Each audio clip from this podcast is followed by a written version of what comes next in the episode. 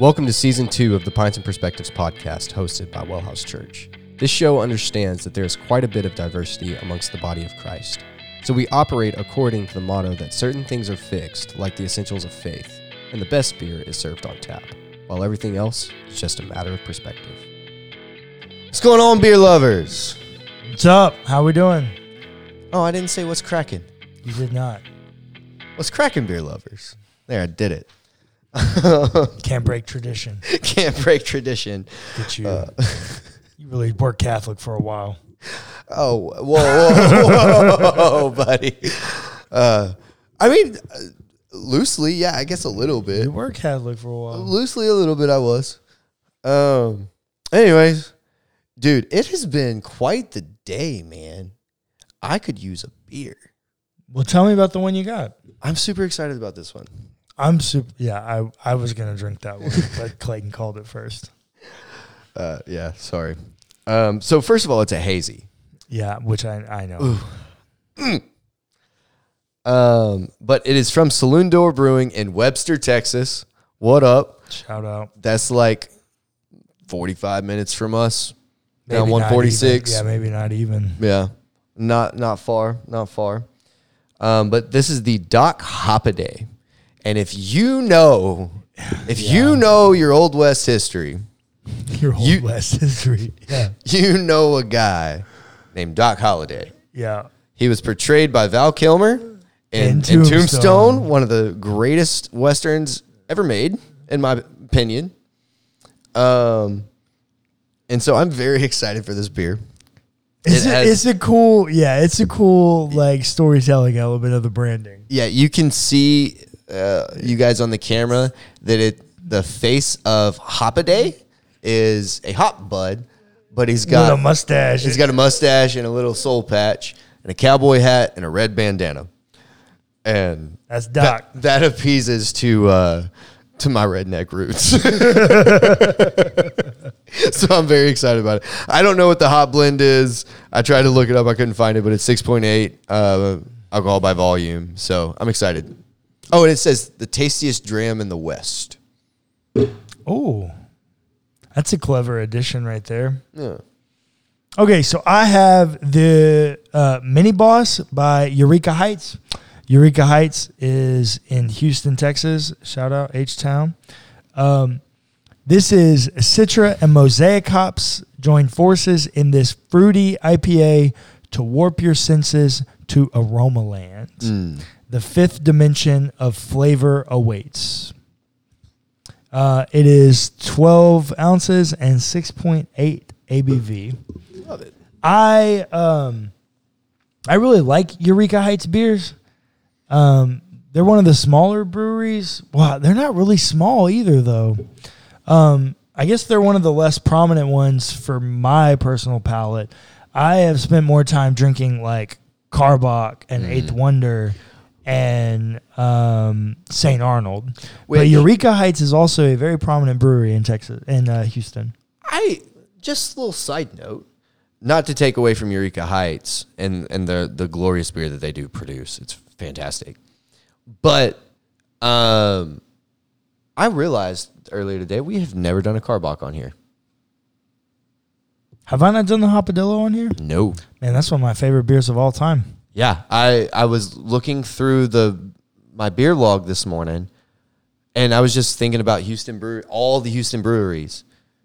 Yeah. Hit like maybe three or four, yeah. and Karbach was not one of them. Golly. We need to do We'll- better about our Houston breweries. Yeah, we'll have to change that. We have so much great beer here in the city of Houston. We should we should just do like a whole tour of like just Houston brews. I think that's something. I think that's next on my list. Yeah. I'm gonna start collecting beer from different breweries, and we're gonna. Yeah. That's a great idea. Yeah. All right, Anyways, cheers, buddy. Cheers, man.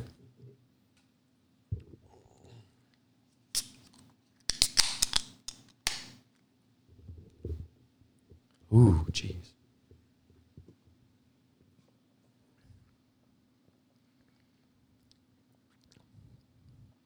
Yeah.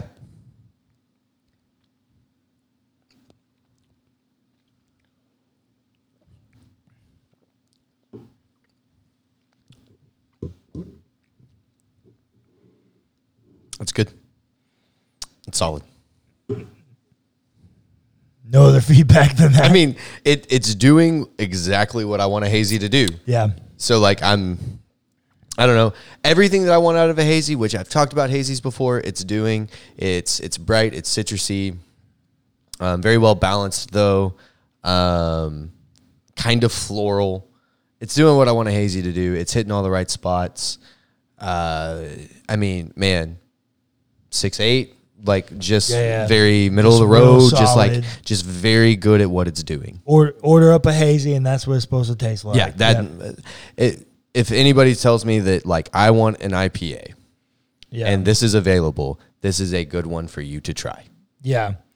Um, I'm also going to grade mine as a six eight, um, specifically because um, it's a very great beer.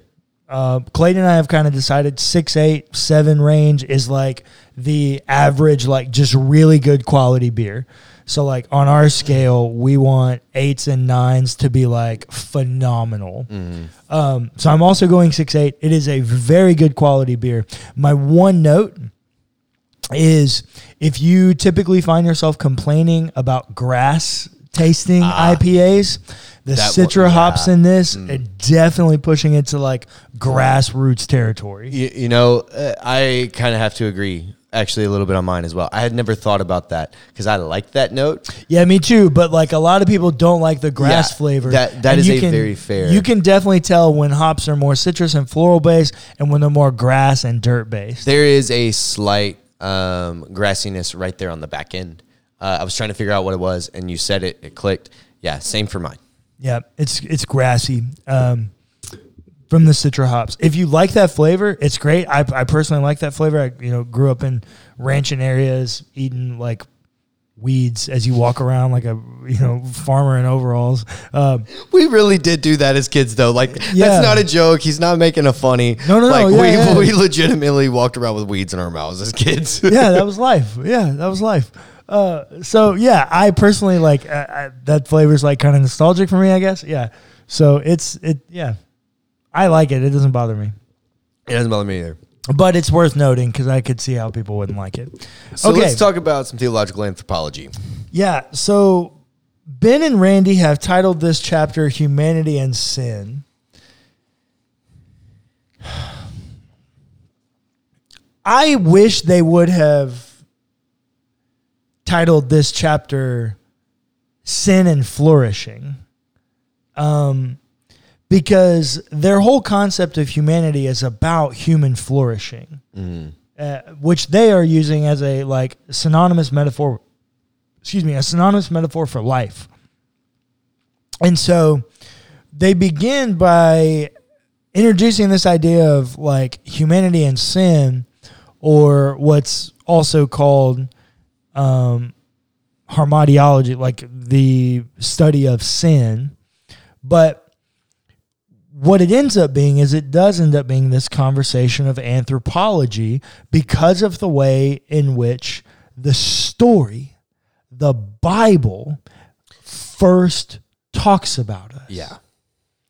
This entire chapter is dedicated to the conversation of what does Genesis 1 through 3 mean? What did it mean back then? Yeah. And what does it mean now?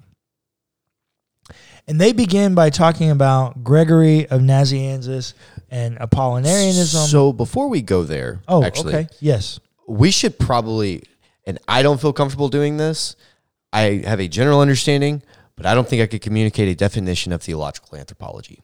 Theological anthropology is the theological perspective of studying the anthropos, Mm, the man, the human. the human, but like yeah, the human. So theological anthropology is the theological perspective of studying the human or the, Right. the, the study of the humans. right.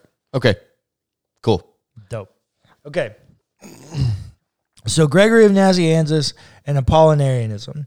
Basically, what you're about to have is you're about to have this theological conversation about the person of Jesus, um, and specifically with the Con- Council of Constantinople in 381. The main problem here is Apollinarius which, if you didn't know, uh, is quite interesting. um, Apollinarius um, worked on the Nicene Creed Yeah. um, and signed off on it. Yep. And Ben and Randy like to note in here uh, being orthodox in one area, even a central one, does not automatically lead you to be orthodox in other areas. And I'm like, ain't that the truth? Yeah. Ain't that the truth? Yeah. So, anyways, what ends up being the problem is Apollinarius doesn't he doesn't want to make Jesus fully human. Right. because he well what ends up happening here is the the question is is Jesus fully God mm-hmm. And fully human or is he more God than human or more human than God Right. We talked about a, a lot of this on our Christology, Christology. Christology episodes. We absolutely So- did. So you can go back to that. But Apollinarianism is a little bit different because it's later and we didn't really talk about it. But what Apollinarianism is, is it's the idea that Jesus was not fully human. Right. Now, I will say, I personally don't think that Constantinople is like a binding uh, council for orthodoxy. That's unique to me. Church tradition would say I'm wrong. You know, all those things. That's just me. Um, I think the Nicene Creed is the one that's binding on orthodoxy, but I also think that it's my job as a Christian to say, hey, this is orthodoxy. But I don't think that orthodoxy is naturally synonymous with salvation. Right. Um, so I do think those need to be distinguished because I'm not the judge of who's saved. Right. I don't know that. That's between them and Jesus. So, with that, um, I don't think that Constantinople is like a binding one, but most of tradition would say that. And the main thing with Constantinople is the church rejects Apollinarianism because of their soteriology. Notice these things, we don't just, they're not just rejecting it for no reason.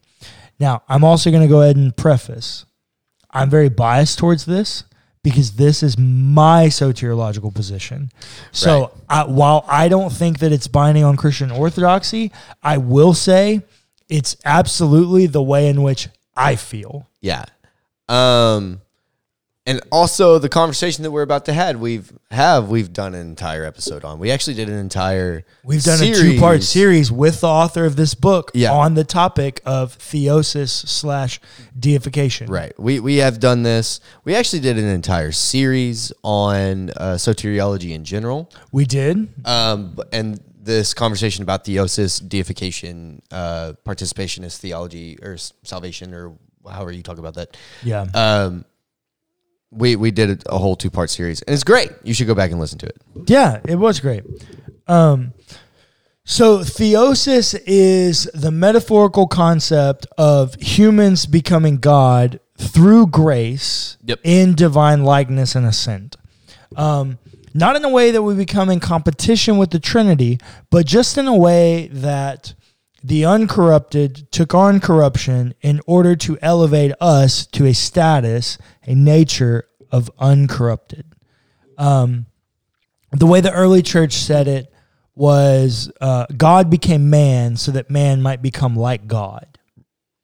Uh, and so if Jesus is not fully human, then we can't get that. Resurrected body of Jesus is not deified body of human. We can't Yeah. really get there. Um, and so that's why they've chosen to reject it. And I love what um, Ben says here at the very bottom of this page. In this section, he says, Sharing in the life of God, aka theosis or deification, means experiencing true human flourishing in relationship with God, ourselves, and others. Becoming like God makes us better humans, fully human, and this is why it matters that Christ was fully human and fully God. Once again, I personally don't believe that Constantinople is binding upon Christian orthodoxy. However, I do affirm Constantinople even though you know Yeah. I don't think I have to. Um, now, everybody understands that the story begins with the world is created by God, and in Genesis chapter three, humanity somehow in the story of Adam and Eve messes it up because they eat of the fruit of the tree of knowledge of good and evil, which God tells them not to eat of. Now, this is something that I'm going to spend a minute and I might get a little preachy on. Ben and Randy say right here one of the most fundamental affirmations about human identity within the Christian tradition is that we are made in the image of God. Mm-hmm. Stop. That. Yes, that. Um, if at any point, this is my personal belief, Mm-hmm. if at any point you come across a theological position and you want to affirm it, maybe check yourself by asking Does this affirm and liberate the image of God, or does this oppress and violate the image of God? That is one of the first things we are told. The first thing we are told is that God made what we now know as the world Yeah. in some way, and that what he made is good, and that he made humanity. And humanity was very good. Yeah. That it was made in his image, in their image, male and female, both genders. And then Genesis 2 tells us why. Hmm. Because he wanted relationship and fellowship with humanity here in a place of paradise, a place that he Yeah. knew or thought that we would enjoy. And then chapter 3 is where we mess it up.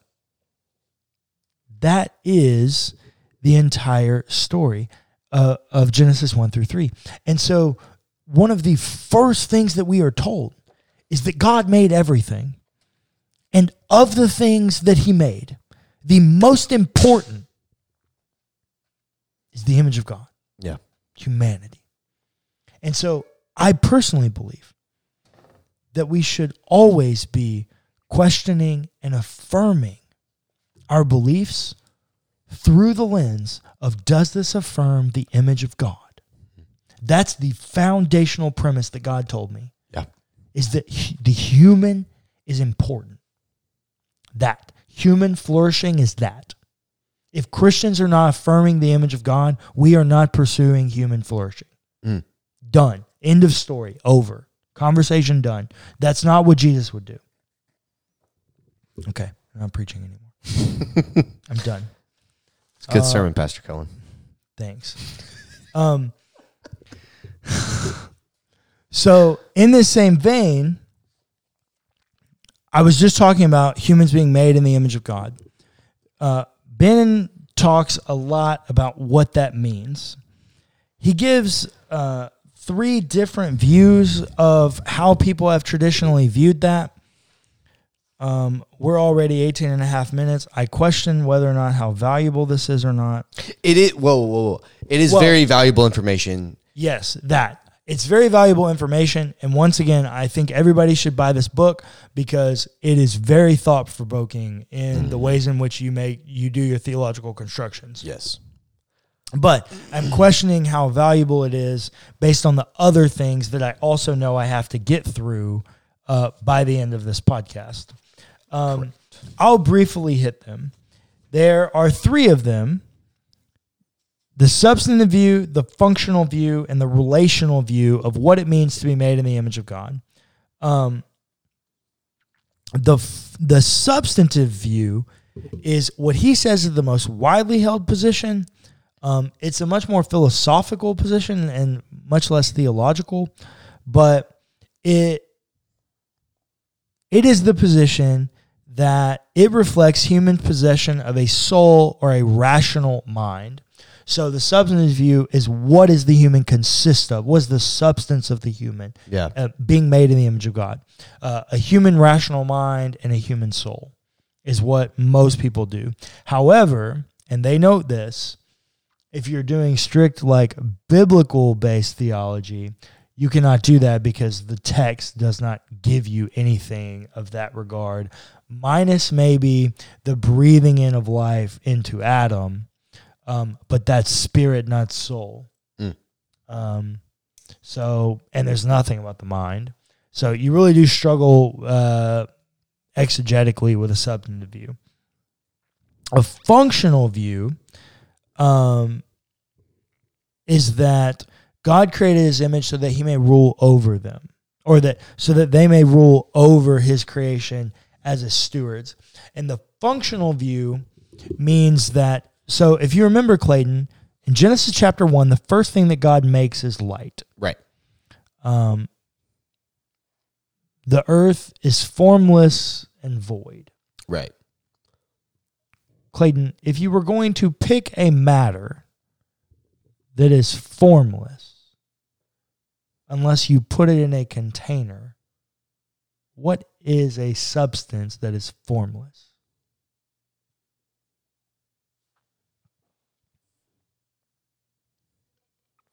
I don't really know how to answer that question, but I guess like oxygen in a way, like breath, like wind, like that. Oh, sort of, actually, like, that's a good point. Air thing. Yeah, like atmosphere. Yeah, Yeah. that's a good point. Uh, yeah, that. Um, also, water, Okay. liquid. Um, it's not until a few verses later that God's that the text says, and God separated the waters. I think this is Genesis 1 6. Don't quote me on that. But the next thing that God does, the next action that God takes, is he separates the waters. Hey, Clayton, where did those waters come from? No idea.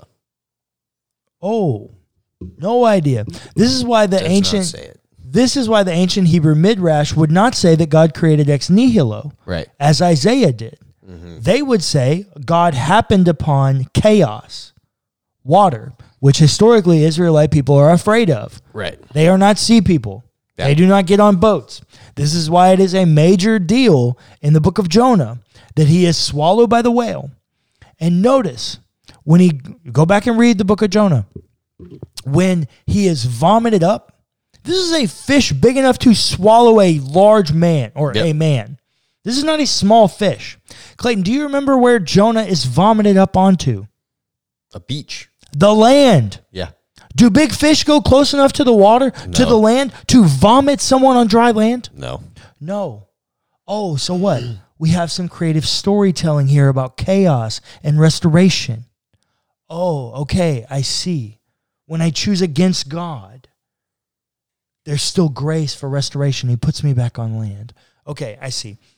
Yes, God happens upon water and restores chaos.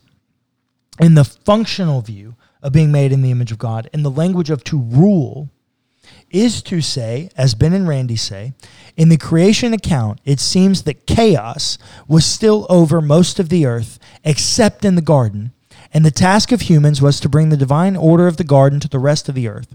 To the extent humans fulfill that vocation, they are embodying the image of God. Hmm. Interesting. That is the functional view. The relational view is that, as they simply say, God created humanity to be in relationship, not just with themselves, Trinity, but also with each other, male and female, bless, like be fruitful and multiply, family. Um, in the curses in Genesis 3, family is now painful. Women now bear children in, in Right. pain. Right. Um, and so family becomes this place of our most joy in healthy ones, human flourishing, but it also becomes this place of pain. So the relational view is the image of God is about being in relationship with other people. Um, the way Ben says it is the immediate focus of the passage is the family, husband, wife, and lots of children. What makes us fully human is the wider human community standing in relation to God together. As we are in relationship with one another and, of course, with God, we must fully reflect the image of God. So I, I know we didn't want to spend a whole lot of time here, but I do have to ask this question. Do you think that there is some sort of blend between the functional and the relational view? Um, to some extent, and you're you're kind of forcing me to jump ahead, but that's okay. Sorry. Uh, well, we're about to get there anyways. I do believe in the functional view. Um, I more so believe in the relational view. I don't hold to the substantive view. That feels real philosophical theology to me. Yeah. Um, which don't hear me. I definitely do my fair share. Do not think that I'm poo pooing on that. I just don't need it in this text. yeah. Like that's just how I personally feel. Um, I definitely affirm the functional view, but more so in like almost in like a prophetic way. Okay. Um, like this is going to be perfect peace, paradise. Well, more so in what is to come.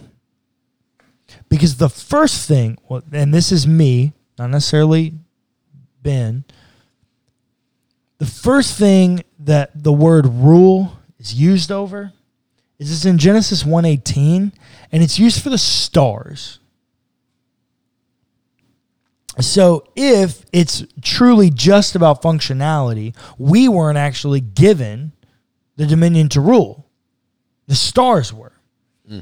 Which is real interesting that those wise men from the east, Persians, pagans, um, that notice and bring gifts to Jesus, Messiah, um, Based on the star patterns. they know that the Messiah was born based on the stars. Don't miss that. Don't let fundamentalism tell you that the the stars are witchcraft. Be careful. Read your Bible a little bit better. Um, but with this, I'm actually shocked that you went there. Anyways, we're moving on. we yeah we should. Well, I mean yeah, it's a conversation for another day. Yeah. Um, fundamentalism, man, they get me every time. Um, what was I talking about? Oh, I was talking about um, the functional view. Yeah. So if it is really to rule, then we were not given the authority to rule. The stars were first given the authority to rule. And so the way that I like to think about it is that that command to rule is prophetic over what we were once instituted, which was to rule over human flourishing Yeah. which for us, which you're making me jump ahead to, which is totally fine, excuse me, is to manage the experiences of sin and death in the world. Mm.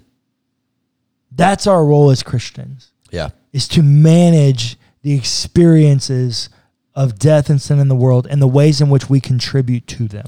So, in our pursuit of divine likeness slash being made in the image of God, our purpose is to fight the images of sin and death, Correct. um, so which is so and hopefully overpower them with images of grace, love, and kindness. which is, feels very much because you can't have the functional view and pursue that without relationship and vice versa. Correct. So you can, but the way in which you get there can. There really are three categories, but two of them can overlap in different ways.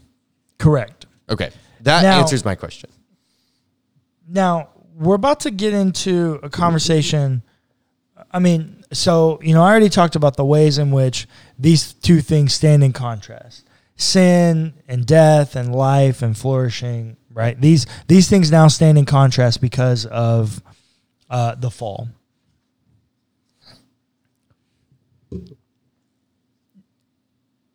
Ben gives, well, yeah. Ben ends up talking about this being, and what do I always say? This is a story. Genesis 3 introduces the problem to the story. Jesus becomes the solution to said problem. Yeah, Sin is not the problem, death is the problem. Death is brought about by sin, so sin becomes a part of the conversation. But death is the problem, personified death, which means that life and liberation are the solution. Makes sense why Ben would offer a quote from James Cone, the father of black liberation theology. Yeah. This is how Ben summarizes uh, Dr. Cone's comment. Christians do not have to convince the world of its brokenness with regard to individuals, communities, and the world. I want to spend a moment here. Um, hey, Clayton, when we were growing up in church, didn't you feel like that's exactly what the church, the Christians tried to do? Is convince people that they were broken and sinful? Yeah. Hmm. When you look around the world, don't you see enough brokenness? Don't you see enough death? Yeah. I mean, golly, are we not watching death daily in the Ukraine? Sin and death are everywhere. We don't have to convince anybody the world's broken. Yeah. They don't need to be told they suck. Hey man, I, I wish somebody would look at a preacher one day and say, "Hey, bro, you're preaching to the choir." And Golly, like, bro. Yeah, like for real, for real. Yeah.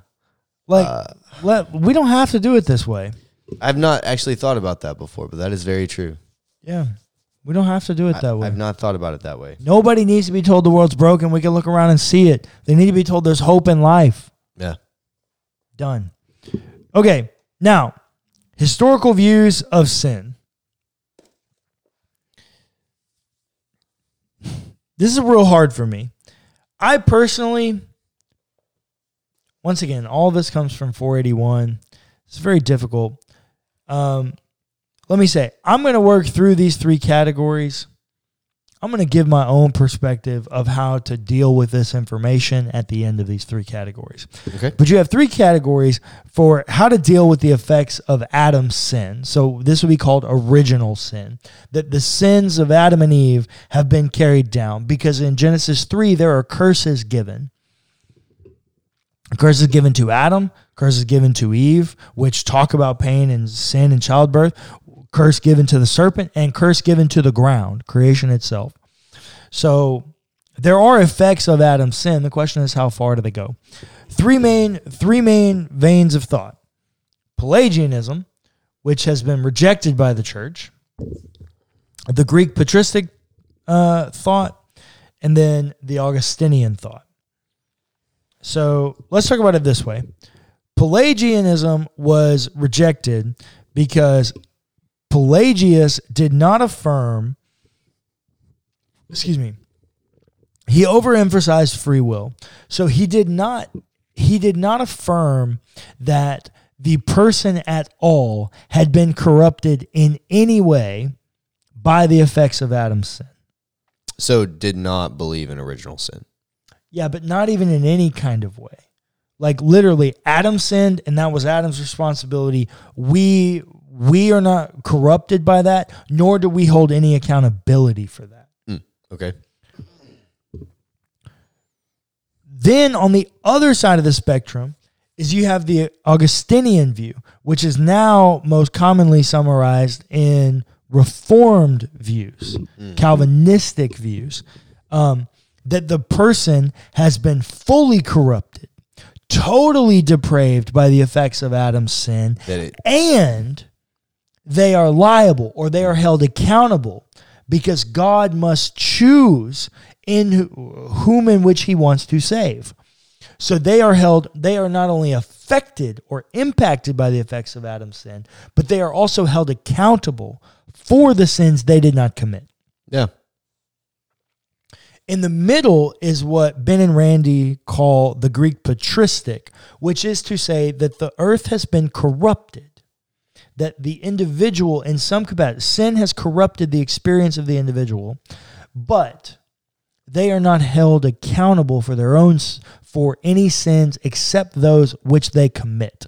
Right. Which I will also say, um, Ben and Randy make a really good point that this is actually present in a lot of Baptistic traditions, um, most commonly summarized according to the veil of the age of accountability. Mm-hmm. A child Yeah. is not held accountable for the sins in which they commit until they've reached an age to comprehend said sin or good from evil. Yeah.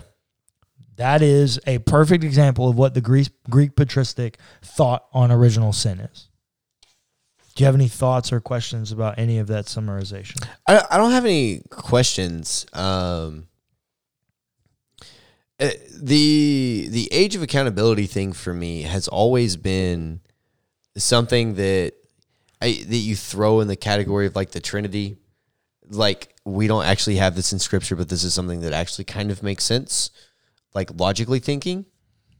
Um, but I remember whenever I first learned about the age of accountability, I I was trying to figure out what that age was. Like where is that line?